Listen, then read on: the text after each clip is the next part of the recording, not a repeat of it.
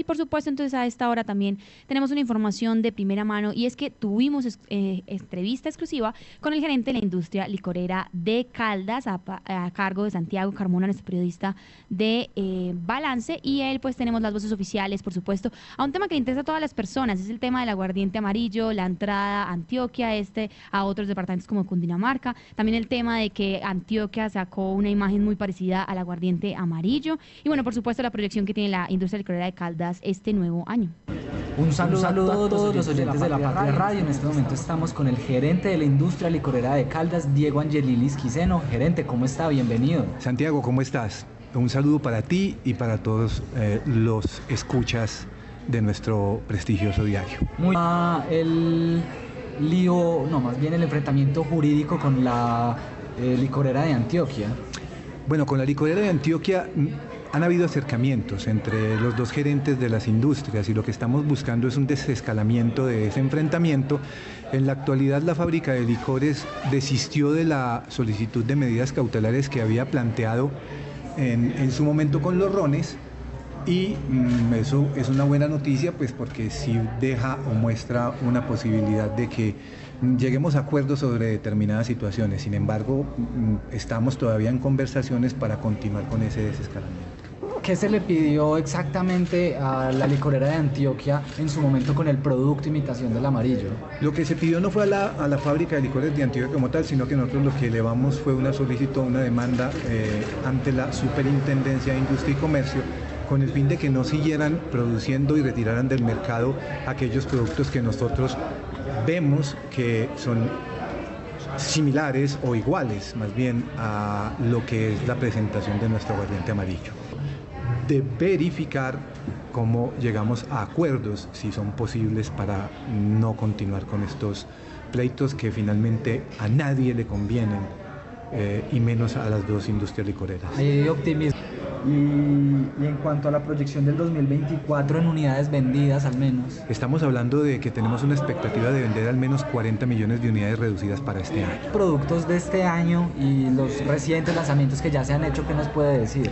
Pues el último lanzamiento que hicimos fue el de nuestro cóctel Daiquiri, fresa, Recuerden que la industria licorera de Caldas con sus rones y con sus productos lo que está haciendo es preparar algunos cócteles y están en el mercado los cuales han sido hasta el momento supremamente exitosos. Ese Daiquiri fue lanzado hace poco y también pensamos en este año seguir sorprendiendo con algunas innovaciones en el mercado. Eh, digamos que te voy a dar un, ejemplo. Lo que pensamos eh, lanzar es o hacer un relanzamiento es de una presentación de nuestro aguardiente cristal verde.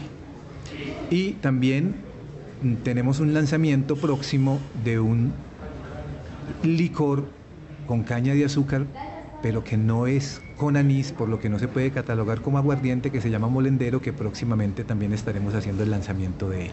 Viene haciendo la industria licorera de Caldas en los últimos años en su proceso de innovación es manejar con muchísimo cuidado la imagen, la imagen de nuestros productos en el mercado y eso ha hecho o ha tenido muchísima aceptación.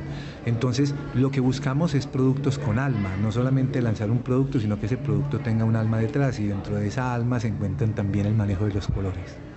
También hay, hay un argumento pues, que surge como a partir de este enfrentamiento sobre el origen del aguardiente amarillo.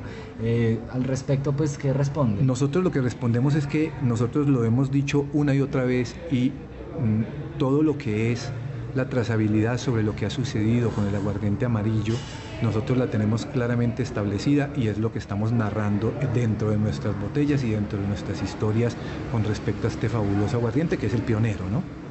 Y bueno, el panorama para este año eh, pues representa un alza. Después de que en el 2023 bajaron un poco eh, las ventas de unidades, este año se espera que siga la subida. Sí, este año lo que pretendemos es mm, continuar con nuestro proceso de crecimiento y hacer además en los próximos años un proceso de crecimiento sostenible. Es decir, que no sea estacionario, sino que se mantenga en el tiempo.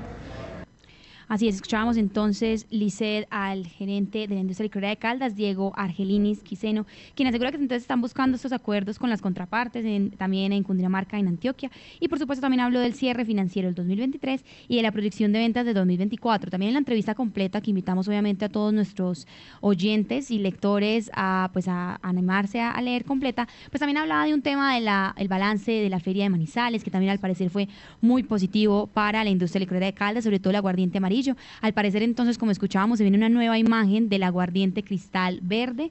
Eso también se está potenciando y los nuevos cócteles que está promocionando la industria licorera de Caldas. Al parecer este es un tema pues como que ha estado sonando mucho por el auge y el éxito del aguardiente amarillo. Lo que intentan, por supuesto, es tratar como de que se repita este éxito con eh, otras bebidas de la industria de Caldas. Recuerden que esta información y la entrevista completa con el gerente la pueden encontrar en lapatria.com.